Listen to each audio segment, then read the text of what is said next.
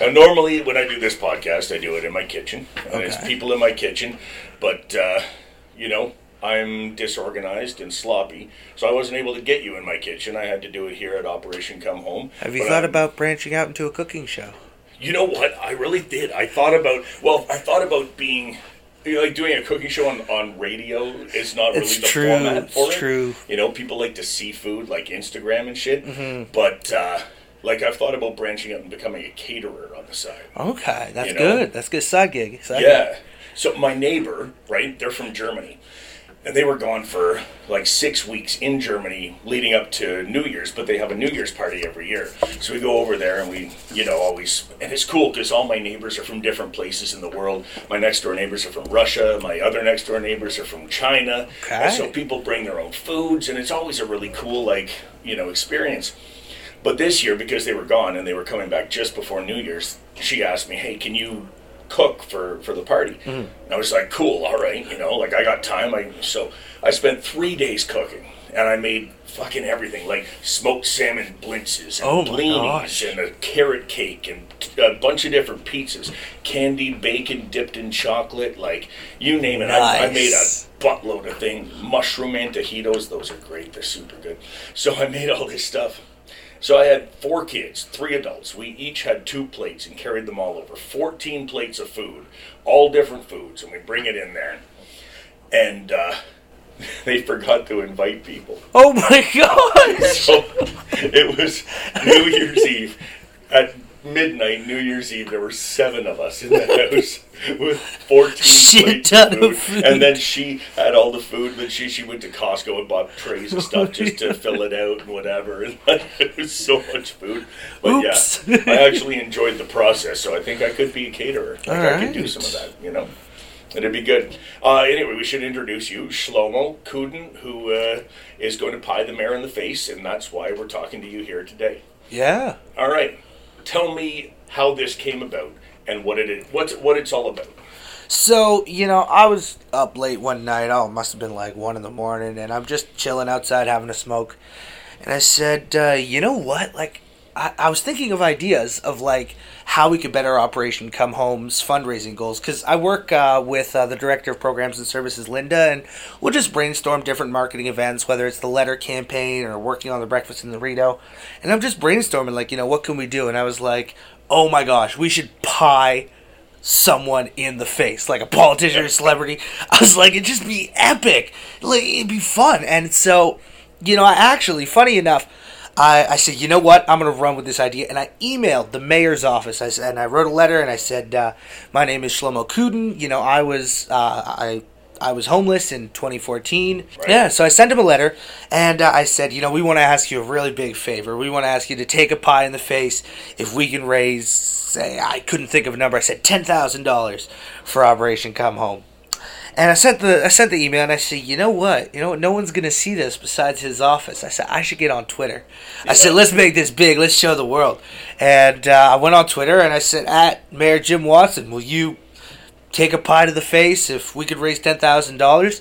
And you, Eric, retweeted it. The mayor saw it and boom, he was in and it's happening. Yeah, man, like that's pretty cool. So, what makes you want to raise money for Operation Come Home? What's the genesis behind this? So when I was homeless, Operation Come Home helped me so much. They I got my high school diploma here, and I couldn't go to my. I was in a regular high school at the time. I couldn't go to school like when I was living in a shelter or living in a garage, and it was it was absurd. And OCH like they let me do my schoolwork, you know, whenever I wanted. If I got anxious, I could leave. They had breakfast here. They had social supports, and and I moved forward. I worked with uh, the farm. Uh, there's an organic farm called FarmWorks, uh, where homeless and at-risk youth work growing organic vegetables, and I got job experience. I was proud. Yeah. I was working. And the I- youth run that by themselves now, which is amazing. It really It's is. such a cool enterprise. Yeah, the youth. Uh, the youth are literally like the peer leaders, like the bosses and the employees. It's. Solid shit. Um, and yeah, and, and I also I worked with an addictions counselor here, uh, Katie Sanders. Uh, when I was struggling with addiction, they really helped me, you know, work through that and and get to the place where I am today. And I just saw how instrumental Operation Come Home was in helping me and supporting me to turn my life around. And I said, I want to make sure that that service is here. I want to make sure that Operation Come Home can keep doing that because it is such important work and it, it is so life changing. And the second piece about it is, and aside from the core funding aspect, I feel like I'm talking about a lot of things that people should know about. Maybe Well, you'll fill okay, in. you know what? All right, let's let's talk about core funding for a second here. Okay, you've got the mayor to agree to take a pie to the face. Would you accept him dodging that pie and not taking the pie to the face if he approves us for core funding? Ooh, that's a good question. Yeah. I'm gonna I'm gonna have to take that. You know what? We're gonna have to pie you in the face. I will take that. Like that. we're gonna have to settle for that, you know, because core funding is very important. And there are many social service agencies in the city that have core funding, and and I think that people people might not necessarily appreciate that. That when we're going out, we're raising ten thousand. We need that ten thousand. Yeah. And you know something else uh, I've seen throughout my, my my long time here. I'm 23. yeah, you've been here what four years? five years? Yeah. I've seen organizations close down, and and it's really tough to see because I see them posting in the final few months. They say we need money uh, to keep going. We need money to keep going, and they say we can't finance this. I remember there was a, a shelter in Gatineau, I believe, a couple years ago Yeah. that closed down because they just didn't have the funding, and that's real. That actually happens. Yeah. And you know, without these donations, OCH really can close down, and and that would that would just be so so tragic, such a such a bad thing. Yes, it would. Yeah. And uh, so, yeah, there we go. The we're going to second throw that piece. out, and we're just going to throw that out. If you approve core funding, you don't have to take a pie. Absolutely, Watson. absolutely. That I is will take on all the the, table. pies for you. We're gonna Shlomo double the pie numbers. you. Yep, yep. Yeah. Gonna pie just straight OCA, just pie the building. Just We'll pie everything. That's right. the second piece is uh, I like numbers. I like looking at numbers, and I study OCH's budget. They operate on 1.3 or, or 1.5, I think it was, million dollars a It varies year to year. And- it's, uh, it's never the same. Yeah. Yeah. That is such a small amount of money in regards to the amount of programs and services they offer. They have a food bank, they have a drop in, they have two job programs, they have four social enterprises, addictions counseling, they have a high school, they have, um, I guess, sexual health or health Yeah. services. They got uh, donations, services. mental health services. They got so much going on. And a million a year is really not that much when you think about what operating an organization of this size can really get you. And quite frankly, it's just a bang for your buck. Uh, you know what? That's absolutely true. That's one of the things that drew me to this place in the first place was how innovative they are with the donations that they receive and how they're able to create programs out of such small budgets. And when you look at this place, and like, like you, I have to go through the budgets here all the time. The budgets for this place, a huge, like the bulk of it, is for rent for this building Yeah. and it has to be in the downtown area. Like we literally, we have to be where the homeless youth are. We mm-hmm. can't put it out in Kanata and expect them to come to us. That Yeah. just doesn't work. That's not how it works. So it has to be here. Rent down here is prohibitive, and it's not sexy when you ask people for rent money, right? When you say, because every time you ask for donation, you say, look, this could put a guy like Shlomo through school. This could put a guy like Mike through our jobs program. This could put a guy like Corey into college, right? A dollar for breakfast for a youth is sexy. My dollar's paying for breakfast. Right, exactly. A dollar of rent money? It's tough. Yeah, Yeah. right. And to, to ask people for that, to say, hey, you can keep this organization going by keeping the lights on and keeping the heat on. And you know we're here in this what what genuinely is a converted bank, right? I mean the bank vault door is where the kitchen is. I love that. I know. I love the fact that they simply can't move it. I mean, you can't afford to move the bank vault door, so it stays. And so you go through the big vault door into the kitchen, and that's where you get your food bank items, right? Like that's there's something kind of charming about that, I think, in this place, right? But uh, but yeah, and that is such a huge amount of overhead that that's the number one thing you got to take care of and after that Yep. everything depends on the funding that comes in the more funding that comes in the more the services are able to uh, support the youth who come in here right the more that we're able to offer Yeah. and you know for a long time the school when we had funding year after year from rogers and it was the rogers achievement center then that made the school so much more effective Yeah. right? And so many more students were able to graduate, get credits. They still are, and there's still a ton who come through here given the resources that we have. But it's not the same without that regular, I think it was $200,000 a year Yeah. that we were getting from them. So now, you know, we got to find that somewhere else. And that's where, it, you know, initiatives like yours come in. A hundred percent, yeah. Yeah. Now, uh, do you want to talk a little bit about uh, where you were at before you came to Operation Come Home? Sure. Cool. I know. I know that's heavy, and I know it's, a lot. yeah. And, you know, but uh, all right, specifically because I know you accessed a lot of programs here, and uh, one of those was mental health assistance. Yeah. So what? I know there was a lot of anxiety. Was there something else with that? Were you that you were able to work through? Um, there was a whole lot to to really work through. I mean, throughout throughout my life, I've struggled with mental illness from before. Um, you know, when I left home and and didn't have anywhere to go. Um.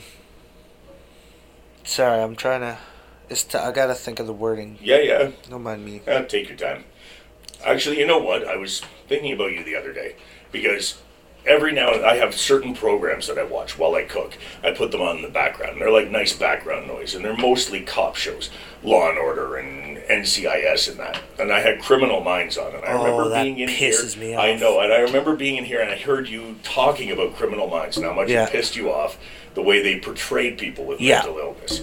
And I just thought about it, and I thought, okay, I'm going to actually watch this program because I don't really watch it. It's on in the background, right? And I don't, you know, okay, they're going to catch the guy, and at the end, everything's fine and whatever, right? Yeah.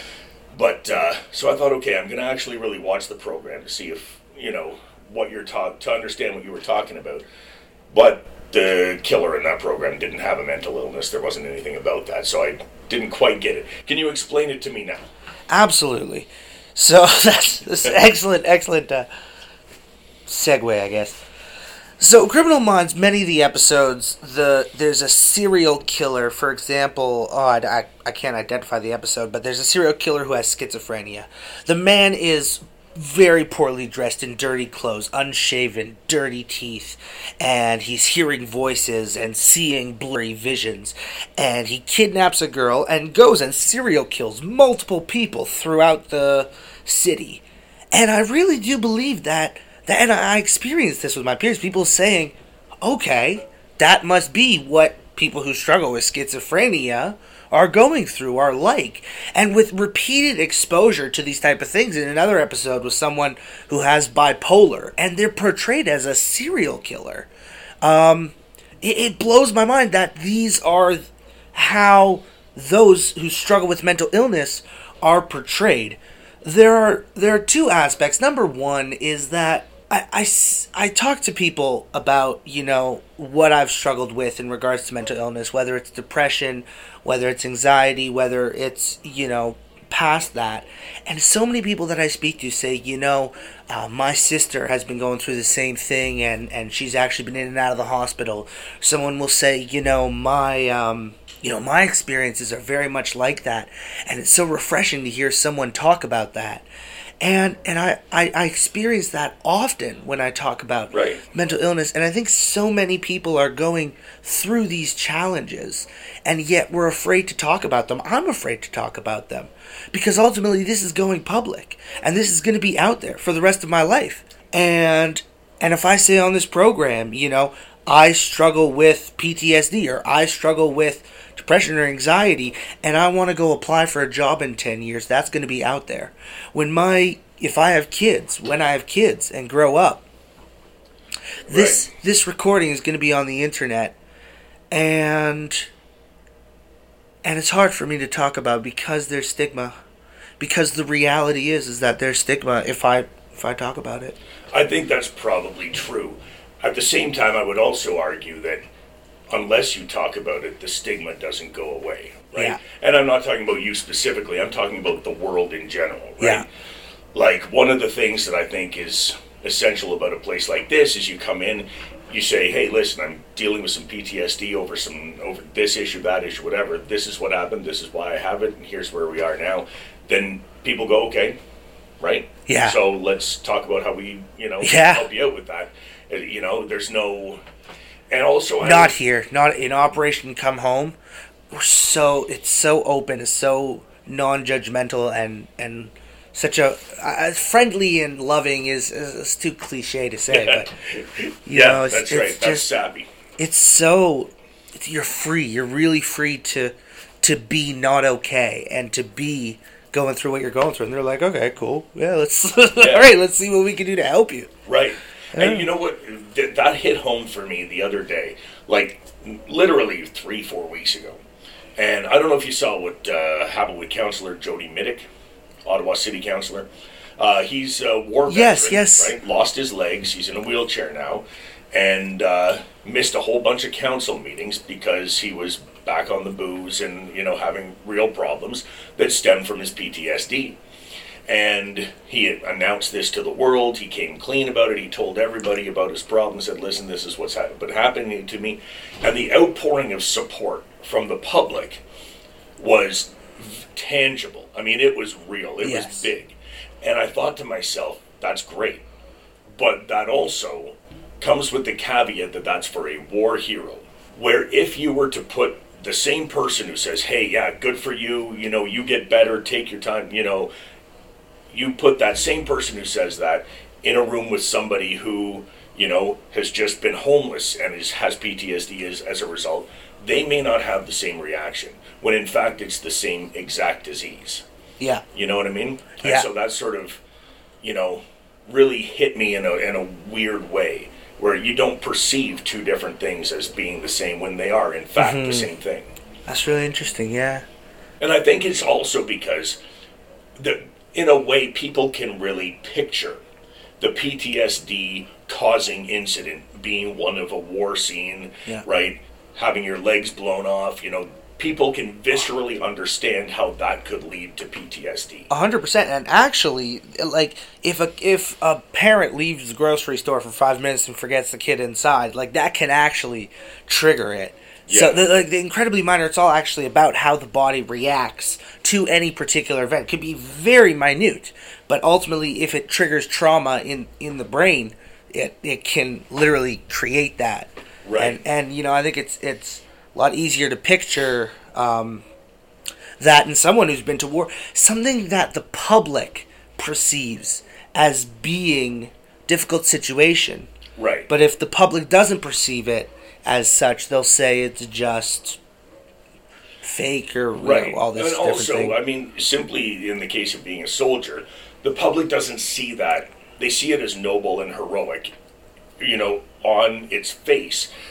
And they don't say something to the effect of, well, you chose to go to war. right. Whereas somebody homeless, somebody in another situation, Yeah. somebody whose drug use has led to Yeah. a mental illness, they will say, "Well, you chose it, so I'm I'm Yeah. out." And that's that's a perception I think we really need to change. I, I agree very much.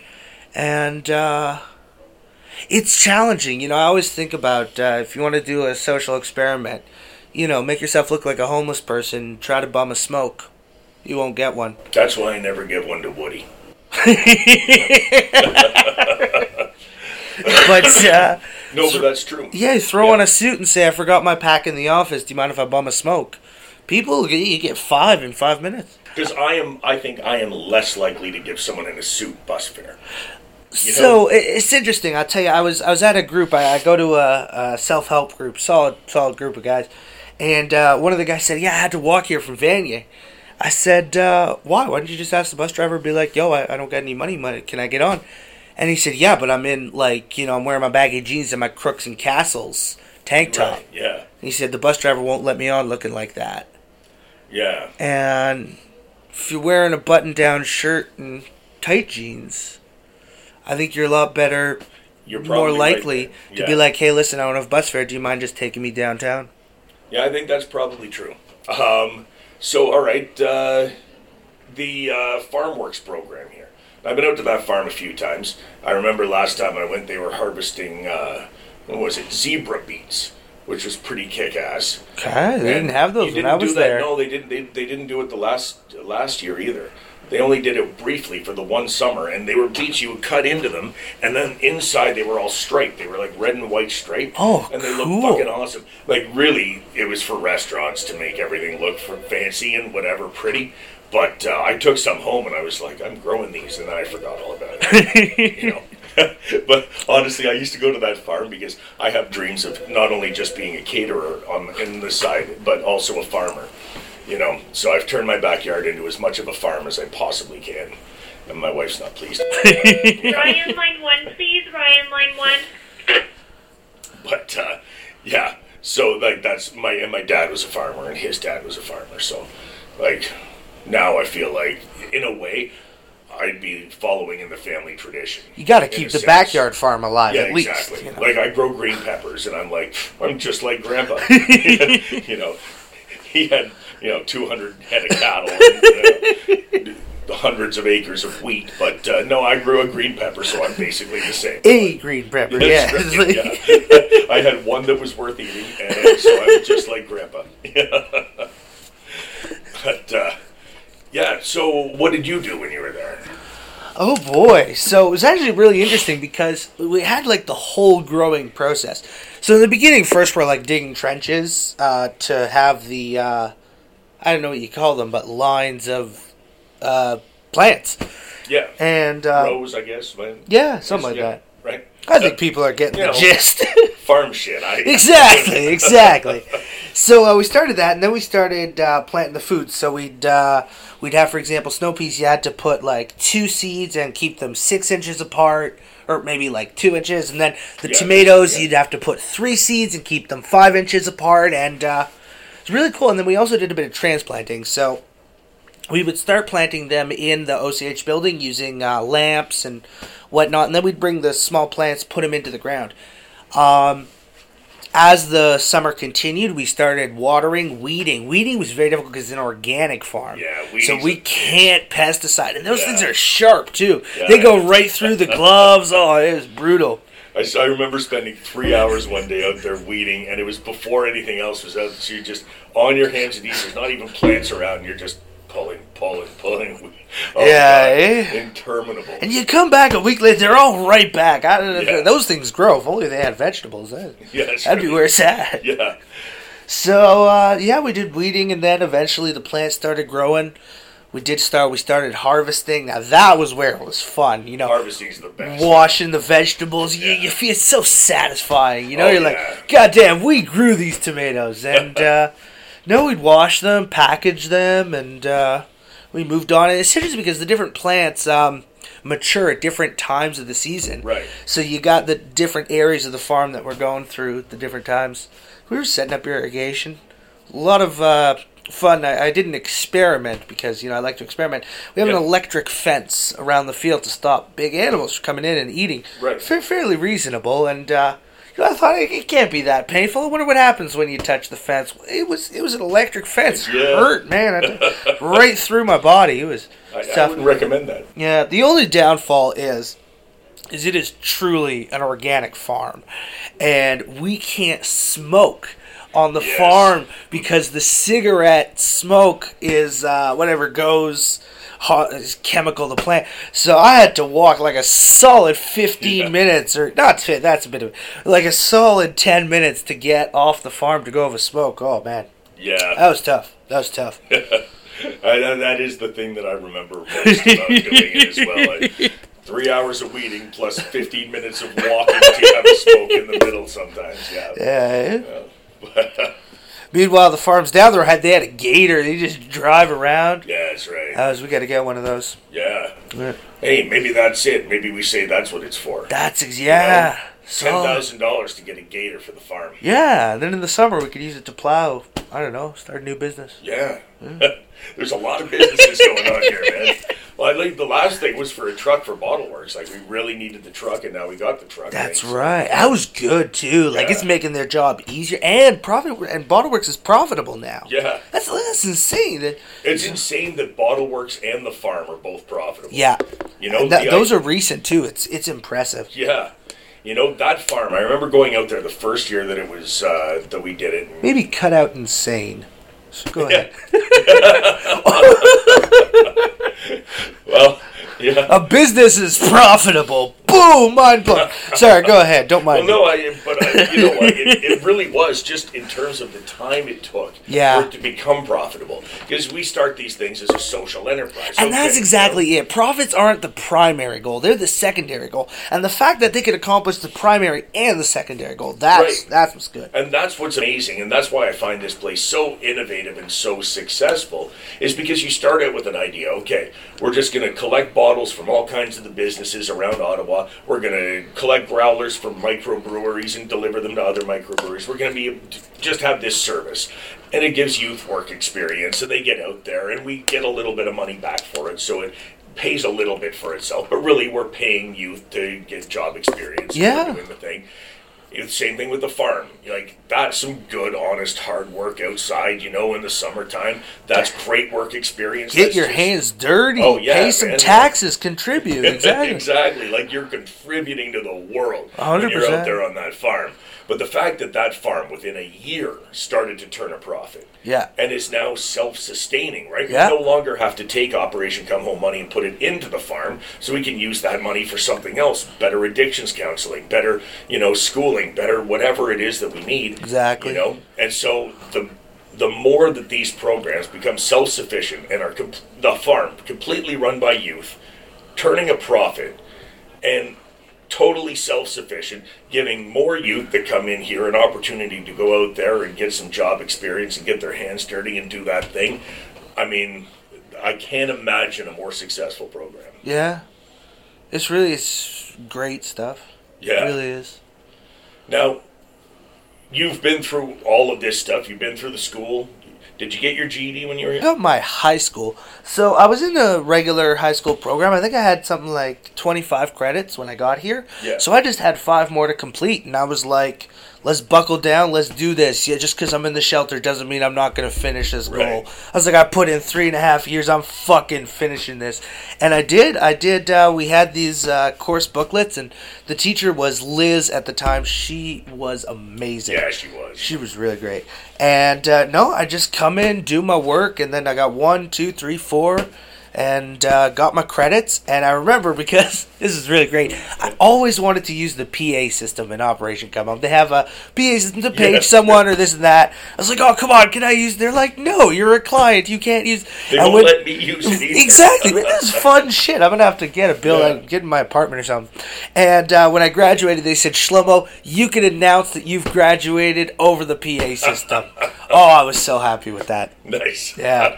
No, but I, I got I got my high school diploma. That's fantastic. Yeah. So you got your high school, now you're in college. What are you doing uh, in Algonquin? Fun stuff. I'm doing uh, taking business marketing uh, program. It's a two year program, and it's it's amazing. First of all, you know, if you love what you do, you don't work a day in your life. And I just I love learning the numbers and and the customer acquisition. I really I like business. I remember like when I was I think it was 16. Uh, I would I was I was just walking down the street and someone had put a I don't know. Maybe I shouldn't put this on. Eh, fuck it.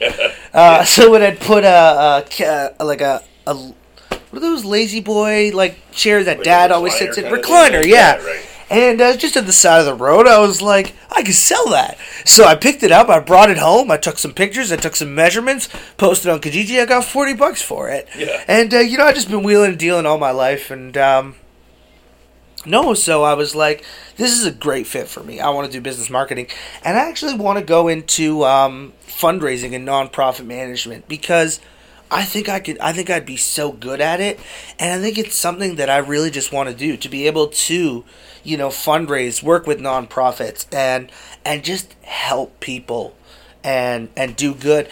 But the thing about that is too is because you see, it's important to do what you're good at. Yeah. You know, I'm I may benefit, you know, society or whatever as a doctor. I may benefit working as a social worker, whatever it is.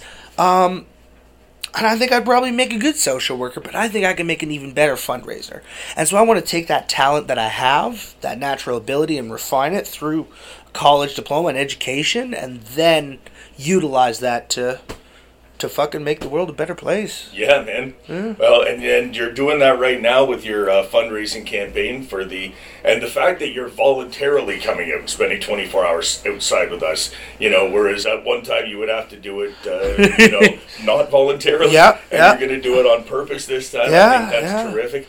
And uh, I mean, I don't know what the hell happened. She was like, "Yeah, hey, do you want to join?" I was like, "Yeah, let's do it." She, she Linda's smart. I She recruits in September, October. That's That's, how to do it, right? it's like minus five. I could do this, no problem. Boom, minus thirty-five with the That's wind right. I don't think uh, like today. people are going to hear this podcast a few uh, like maybe a week from now, but today it's minus thirty five with the wind Well, it's insane. I go outside for a smoke, I'm dead, and I'm like, "All right, well, looks like I committed. Let's do this. Let's raise some money." Yeah, today is not the day to Today- recruit more people, though. You know? You know what the truth is, though? Every year this happens. Every year everyone's like, oh, why did I do this? They do it. They love it. They raise money. It's solid. Yeah, it absolutely is. So, uh, I'm on the board here, so we have marketing and committees, and we I think I think one of them's called marketing. I don't know. I'm on two committees. I can't remember what they're called, but they meet and they tell me when the meeting is, and we show up. And I think one of them's marketing and, and other things, right? And so right now, what we're working on in the committee that I think is the marketing committee is uh, what we're calling an elevator pitch. And this is something that I I don't know. It's like one of these like hipster buzzwords that I see in you know TV shows like Suits and shit like that. Oh, yeah. But uh, basically, the idea is that when I meet somebody and I start telling them about Operation Come Home, right? It's about as long as this podcast has been. So I'm like, well, we do this and we do that. And we know we have a school, and I, and then sometimes I teach math at the school, and other times I come in and we and I see kids putting like the you know the stuff in the dirt up in the farm thing, and you know like and so I'll go on and on and on and on. So the elevator pitch idea is like shut you know get it down to 15 seconds. In 15 seconds, can you explain what Operation Come Home does to the point where the person might be interested enough to say, "Tell me more," and then give you that 45 minutes of their time? You know what I mean? So if you had to come up with a 15 second elevator pitch for Operation Come Home, what would it be? Oh, god damn. Well, it's funny. Before I get into the elevator pitch, great story that happened to me uh, a little while ago. Uh, I was walking back from Algonquin for the exams. I, had a midterm, and uh, I'm coming inside, and they're setting up for the uh, Ontario Student Sales Competition. And they have a table full of chocolate bars, and they say, "I say, hey, this looks cool." And they say, "Yeah, if you make a pitch for a business, 30 second pitch, we'll give you a chocolate bar." Okay. I was like, yeah, sounds good. I want a chocolate bar. So I stand there and I pitched a 30 second pitch for Operation Come Home. They gave me a chocolate bar. I was like, cool. I just got an email yesterday. They're like, you uh, qualified for the quarterfinals and uh, come to the. I'm like, I don't want to do a sale. I want to just eat a chocolate bar. so uh, I've had a little practice with this 30 second pitch, but uh, 15 seconds, 15 seconds pitch. Yeah. Okay. Can I pause and think? Yeah. All right. Burning out in my heart like a flame, like a burning shooting star. Okay, so where were we? We're at the uh, the 15 second elevator pitch, and uh, all right, we took a break here. I'm gonna just do a full disclosure, but we took a break for a smoke, Katie line two, Katie line two. and then Katie picked up line two, and uh, Hopefully. yeah, hopefully she did, and uh, yeah, it's okay. You just gave me like an amazing tagline for OCH. Hit us with the tagline. Okay. You can lead a horse to water, but you can't make him drink. A horse needs water, and OCH has water. Yeah, That's that's that's where it's at, and I think that you know, uh, like th- these youth are alone, and they need the skills, they need the help, and OCH has that. Whether it's counseling, whether it's any anything that a youth needs, they can go from being homeless on the street to achieving their goals, and OCH is what gets them there. Yeah, I think that's great. Uh, really, I yeah, and I think for the goal for us, I think more than anything, is to go from not having a plan, not having an idea, not having any clue where you're going. I mean, so many of the youth are coming here have no idea what is next Yeah. or how to get there Yeah. and to achieve stability. Yeah. Right? You know, I actually, Yeah. may if I may, Uh, you know, I think about, and I talked about this anecdote a lot. I think about about what a change it is, you know, for the average, if you want to think of the typical Canadian family, to move, to move. That's a big deal. Right. You pack, you got a new place, you're getting used to the new home, your neighborhood. You got to figure out the whatever it is. You Think about a kid, a girl, you know, your kids changing schools. Yeah. That's a big deal. That's a you know you got it's a big deal to make new friends. I think about I think about you know leaving a social circle. Let's say you know you're graduating high school and you leave. It's it's big when you leave college. It's when you leave a community. It's a big deal. And I think a lot of the youth who are, are struggling with these challenges are going through these these radical changes on a weekly basis Yeah. changing schools, changing places where they're going, leaving social circles. These are big deals, and even if it's you get charges, you know, whether it's for getting in a fight or loitering, these are big things that are Yeah. going on, and and it takes a toll on someone. You know, it's it's hard Right. to, to, to work on on some of these main goals when you got so much going on. Yeah. It's tough. and it's tough when you think really most of these youth are going through it on their own, Yeah, right? Yeah. I mean, you and you can't do it alone. yeah, And I, I thought about this a lot uh, last year. I, so every now and then I come in like on Thursdays and I tutor at the school here, and you know always it's one on one, right? It's rarely more than one student who wants tutoring in math at one time or whatever. Right? Uh, but when I graduated high school, I think there were 480 kids in my graduating class, which means that through my high school years, there were 500 of us that shared the exact same experience at the exact same time. And whether we knew all of each other or not, and I didn't know all 480 of them, but whether we knew each other or not, we had 500 people who went through the same experience with us at the same time. And when I come in here and I tutor a student who's here at the at the achievement center, they're going through it by themselves. yeah, There is nobody else who's doing the same thing they're doing at the same time. yeah, You know, they're on their path. They're doing math now. This other kid's over there. He's doing English, and the other kid's over there, and they're doing you know uh, social studies or whatever it is. Yeah. There's no, you know, there's no larger community upon which they can rely to move move through that, right? Very true. And I think uh, just to add on to that is, is even more so is you choose your own hours. You don't have to come in. Right. You could just Yeah. fucking go chill if you want. Yeah. And and I think you know you think about you know back to your high school days. Your mom got you up in the morning. Get your Oh, ass out of here. Go to school. And I think that's even more uh, respectable for someone to show with no. Um, no one pushing you, no requirement. You gotta gotta put in the work yourself. And then you sit there at the table alone, and you gotta read, and then you gotta answer the questions and Right. do the tests. Even more so to do that completely to, to get that motivation and uh, I don't know if it's will or self control, self discipline, whatever you want to call it. To do that work is is very commendable. I absolutely agree, and that's why I think when when people like you come through that school, they end up with their high school. That to me is such an achievement, right? Whereas Yeah. when I graduated high school with the other 480 kids, it's just what you did. Like, Yeah. of course, you graduated high school. Everyone fucking graduates high school. Yeah. But there's no sense of achievement in it. It's just okay, on to the next step. This Yeah. is the next step in life. But for the kids that I see come through this school and graduate, that's an achievement. Yeah. That is something that they, you know, that's why they call it the achievement center and not the next step, the thing you do, everyone does in their life center, right? Yeah, yeah. You know?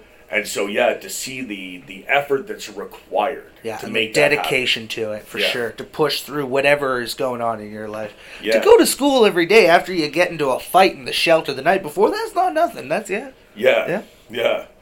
Now, did you do that? No, no. to school after- I didn't. I, I got no fights. I was down here for for two years. Not one fight. Not You one You don't fight. strike me as a fighting type. no, you got to spread the love, keep the peace. You know. Yeah. Yeah. Yeah, actually, you know what? I, I'm going to tell a story about you right now that uh, uh, just came to mind. And uh, okay, I'm going to start with a different story because, and this is going to seem weird, and you're going to go, "Where the fuck are you going with this?" But Okay. bear with me for a minute. I'm looking forward to it. I started working uh, at CD Ware. It was 15 years ago when I started working at Shea at the same time. Uh, so actually, I had three jobs, and one of the jobs was CD Warehouse, and I was just a cashier and working on the floor, and I would help people find music when they came into the store, and I tried to be as friendly as I could, and I tried to, you know, steer them in the direction of good music instead of Nickelback if I could, or whatever, you know, like I might have been a little opinionated, but, you know, but I spent a lot of time with customers, and my I, I started there in December. At that Christmas, there were three customers who came and brought me a Christmas card at that store. Aw. And I thought to myself, like, that's fucking cool. Like, I thought that was the neatest thing in the world because I, you know, I've been there just a short amount of time, but in that short amount of time, I felt like, oh, I must have at least made some kind of impression on these people. So my boss at the time found found this out. My immediate manager was like, "Oh my god, I've never seen that before."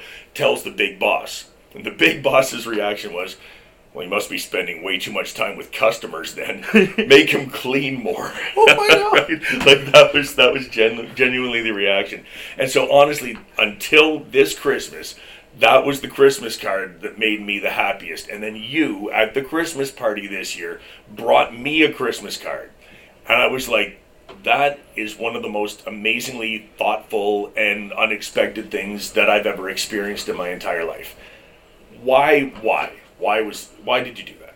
I like the holiday season to spread the cheer, but I think I have a community here. I think I have, uh, you know, a bit of a, a family, and uh, And you brought a lot of cards. You Yeah, gave- yeah. You gave them to I, everyone I, here. I brought them, yeah. And, uh, Do you want Hell. one of those bottles of water? Sort of oh yeah. absolutely, maybe two of them. absolutely. Would you like uh, several more? Ladies and gentlemen, this is hard work done at OCH. That's that interruption. That's youth getting bottles of water. This is making change right here. That's right. That Horses need news. water to drink. OCH has water. You go. Um, yeah, I think I have a family here, and uh, I really, I really, I find, I feel, I feel grateful, and I, I think the staff are very special, and I want to Yeah. spread that love. And I really thought that that was an amazing gesture on your part to spread that love, to come in and say, like, hey, I acknowledge you and give everybody a card. That was really cool of you. I think that's the kind of person you are, and that's why I don't think you got into many fights when you were on the street, Thank you. you know? but, uh, but I also feel like being on the street, that's something that you can't always avoid. How did you avoid that all the time? So one thing that can be very difficult is uh, is, is probably going to involve some editing. You know what I love? Oh man, I got to stop fucking getting sidetracked. This is this is uh, Hey, get sidetracked all you right? Yeah. So, uh, so, um, you know, I think that when you're uh, going through uh, a lot, when you're going through the streets, you feel very belittled. You feel very invalid. You feel like everyone shits on you. No one gives a shit about you. People walk by you, and you feel a bit worthless. Right. Um, someone challenges you. Someone calls you a piece of shit, piece of garbage. Fuck you. You're a bitch. Um, you want to fight them. You're hurt Right. and and you- don't want to show that you're hurt. You want to show anger instead. Right. And it's you call me a fucking goof. You want to go, or or when someone steals from me, people stole from me in the shelter. I, I remember someone just stole. I had twenty bucks. Someone just stole it, and I, and, and it hurt so much. I was like, I had I had twenty bucks. Like that was Yeah. all I had, and someone just fucking took it from me. It hurt, and I wanted to fight them. Like fuck, let's fight them but I thought about the consequences, and I'm very blessed that um, that I really had a lot of long term thinking. Um, I think that comes from you know a lot of stability in my life, and I was really you know able to throughout much of my life to to think ahead and think about how every choice I make uh, is going to have consequences, whether positive or negative. And I have, and if I want to have the positive consequences in the future, I'm gonna have to fucking make the difficult choices now. Right. And that is when I feel belittled, when someone calls me a bitch, when someone says you want to go, I say no. I Right. say, look, man, I'm sorry you feel that way. I'm gonna walk away right now. I'm gonna step back. I feel hurt. I feel doesn't matter. I'm not gonna because you know what? That just leads to fights. That just leads to drama. That leads to charges. And and I'm not about that. I wanted to get out of the here. I didn't want to. Not about the fighting. Yeah. Yeah. Yeah, and I think I think that's commendable. I don't know if it's usual though, because I see so often the anger reaction. Yeah. Which is understandable when Yeah. you're in that situation. You know. Yeah. You know, uh, in a way, I sort of think of it like, uh, you know, I guess you you have a certain sense of self, and that sense of self is constantly being, you know, uh, I don't want to say assaulted, but uh, you know, uh, Undermined or challenged. yeah, maybe. right. You know, like that's it's always being yeah challenged. Yeah. I think is a good idea, a good word, right? You're in a situation where every day there's another challenge to your sense of who you are, Yeah. right? And so for you to always be able to know who you were and and never rise to that, you know, challenge by resorting to, to violence, I think. Yeah. Probably makes you the exception. I, I could be wrong. You would know better than I. Than I, I think do, I think it is. I think it's unfortunate, but I think it is. yeah. Yeah. Yeah. Now, uh, I mean, you certainly are able now to look back and say, okay, I'm glad I didn't do that. I'm glad I didn't do this, right? I'm glad I never got into that fight, got an assault charge on my, you know, rap sheet or whatever. Uh, did you ever end up loitering charges, anything like that, legal problems? Oh boy. Well, there's one uh, incident of graffiti that uh, I can't really talk about exactly what happened. Have I told you the story? Yeah, you have. Yeah. Okay, so um, oh boy. But yeah, you don't have you don't have to go into detail. Uh, so yeah, I guess I guess you'll do a little bit of editing here too, but uh, yeah, no, I actually did have a little bit of uh, I was I was out what no it was I was I was that I was having exactly that I was just struggling with my sense of self. I was feeling I just felt really shitty. And I was feeling low self esteem, and I was like, you know what? Fuck this. I'm gonna act out. I'm gonna do something stupid. Um, oh, I have a great story. Ask me about Ludacris when I'm done this story. All right. Um, and I went out and I just uh, spray painted a building, and uh, sure enough, the cops came and put me in handcuffs in the back of a police car. Now, let me tell you something. When you're in handcuffs and your face itches, oh, that is the Oh. worst, man. Because there's just nothing you can do. But uh, I got a promise to appear in court, and I went to court, and I uh, sat down with the uh, I don't know what they're called, but the uh, the lawyer that they give people who can't afford lawyers at the time. Right, the public defendant or whatever. Yeah, I and, don't know. uh, I, I went in. American law shows. I, it might be something different in Canada. And uh, they discussed with the prosecutor. They said, you know, he seems to be a good kid. This is his first charge. Let's give him diversion. And uh, I have to do 20 hours of community service, which I uh, volunteered with an organization in the Jewish community doing construction for um, the you know, the community there. And uh, then I actually uh, gave a presentation talking about how going through court and uh, having to do community service, and then also like the further potential consequences that can come if you keep acting out. And um, that was good. I got out of it. I got diversion. The charges were dropped, um, and I was good. Another time um, I uh, acted out, if I guess you want to call it, is uh, in the shelter. Uh, someone stole something from me, and I was really pissed, and I went and stole something of theirs. And I was like, you know, you're gonna hurt me, I'm gonna hurt you. I Yeah. was, I was very hurt. And sh- uh, the cameras in the shelter, and they came and talked to me, and they said, uh, Shlomo, you, uh, we saw you on camera. You stole something from this guy's coat. Uh, I'm sorry, but you're gonna have to leave. You can't stay here tonight right.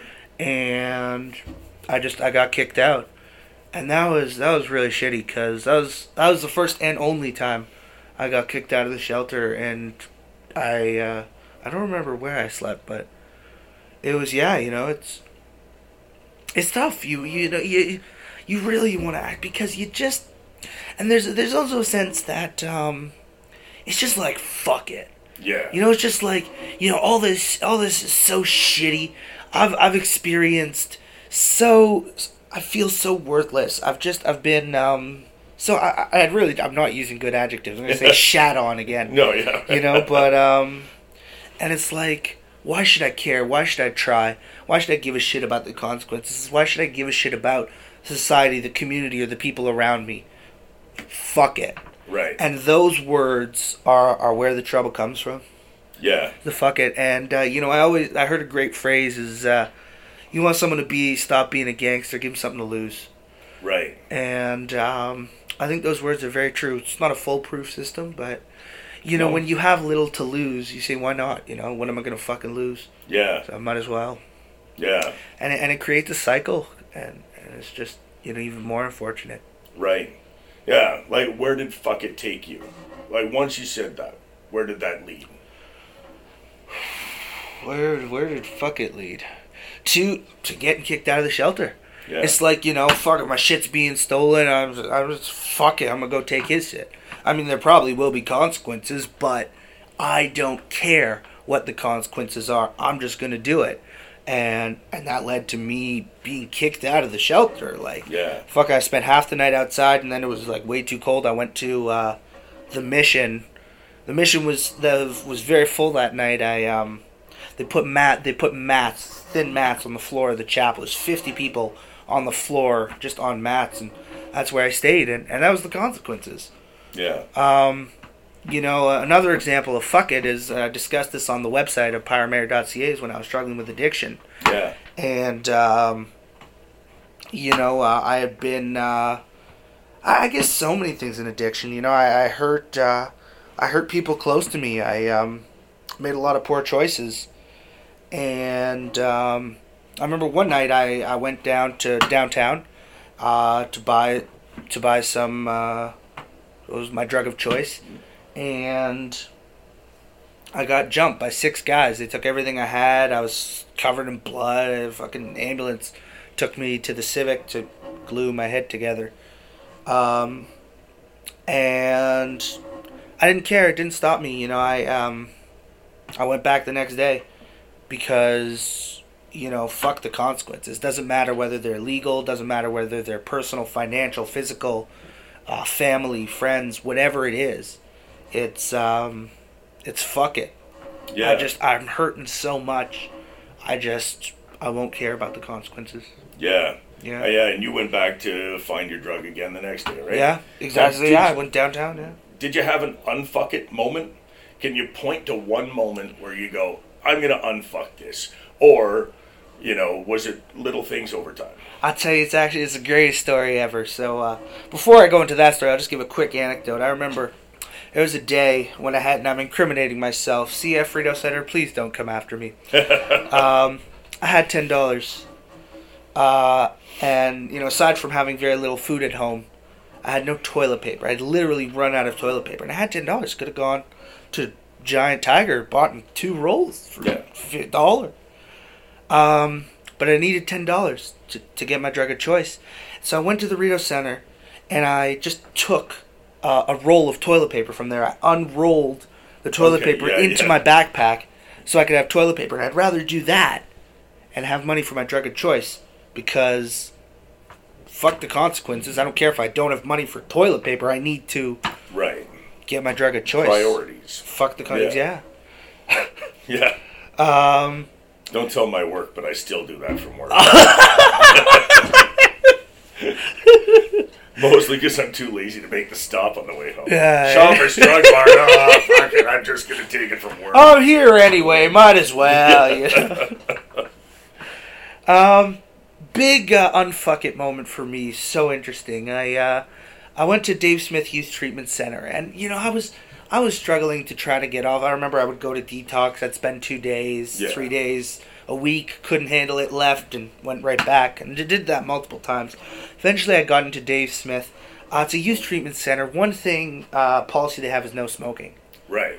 um, that's difficult. Like, you know, aside from coming off your drug of choice, being away from home, you know, Yeah. dr- starting to address some of the, the core roots of why you're using. Yeah. Aside from that, you can't smoke. that was fucking tough. And, uh, tough. yeah, I remember I, um, uh, I'm not going to tell how because there are still kids that go there. I don't want to give them any ideas. But uh, I, I got a cigarette, and uh, they caught me, and uh, they said, "All right, Shlomo, you're going to be suspended for five days. You're going home."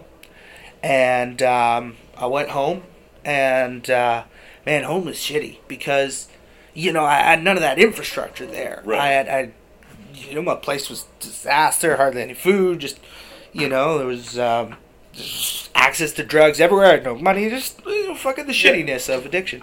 And uh, came back to Dave Smith, and uh, you know I was doing really great, but just one tough night. I was just dealing. Is rehab is hard, I believe you know, like to deal with. And uh, I just I went out and I got another cigarette. And uh, funny enough, they actually have these. I, I talk about it so lightheartedly. Um, they have these things called smokealizers, which are actually like breathalyzers that the cops use, but it literally detects. I think it's carbon in your lungs. Really? You blow it, and if it's No. over a seven, turns red. And they're like, he's had a smoke within the past twenty four hours. Really? Yeah. Wow. And that's what got me. Not Uh, not that not that I shouldn't have been kicked out because I fucking had broke the rules. broke and the there rules, but consequences. And um, they said, "I'm sorry, Shlomo. You're not serious about being here. You're not willing to follow. Not you're not willing to follow the rules that we have in place to come here and, and work on addiction treatment.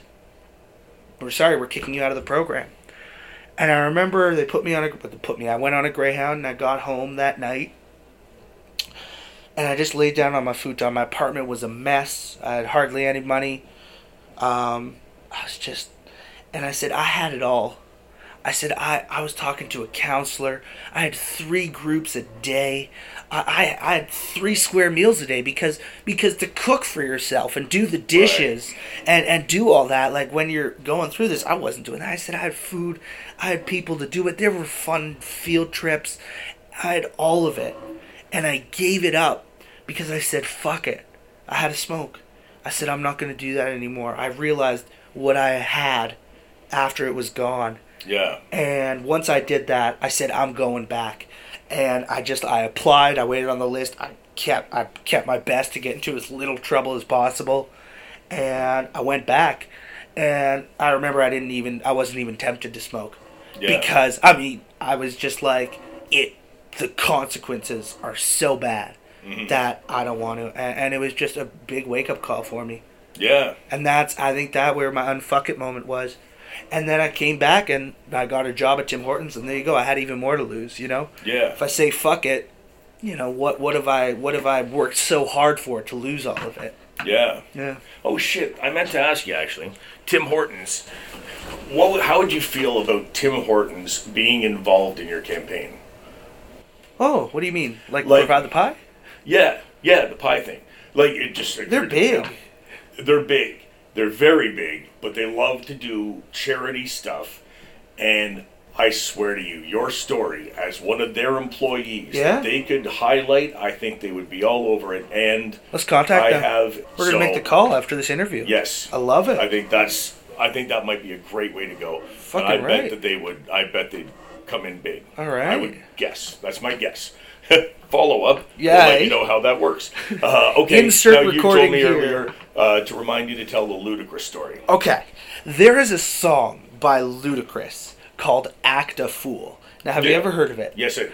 It drives me absurd because act a fool is synonymous for make poor choices. It really is. It really is. And he said, if the bottle's all gone and your eyes are red, man, what you gonna do? Act a fool. The song is literally advocating for poor choices. It's absurd. And, you know, I listen to it because it's a great beat. It it's a is great catchy. song. I love It's it. catchy but it fuck. just blows my mind. Yeah. That that we just listen to it. What you gonna do? Make poor choices. It's like it's absurd. I walk around singing it. It's great. Although you know what though, I gotta say, I really think I think everyone needs to make some poor choices. in It's their life. true. It's They do. true, right? You know, I think if you go through your entire life making zero poor choices, then you are never really going to learn what one looks like, and it's just going to be a safe life, which I'm not sure is a What bad stories thing. are you gonna tell? But exactly, You you are not going to have many good stories It's if true, you only it's make true. good choices. Yeah. You know, so that that's the Ludacris story. Yeah. It's just like you wanted to talk about the song. Well, it's just- what you abs- wanted to rap a little bit is what you wanted. That right? that too, Like, that too, yeah.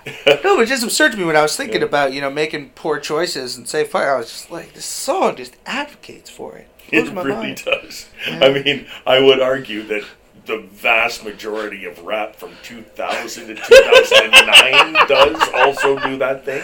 You know? We're leaving out uh, plenty of songs, right? yeah, it's A little, little more open. I, I guess I could I should appreciate his honesty and Yeah, openness. you know? yeah.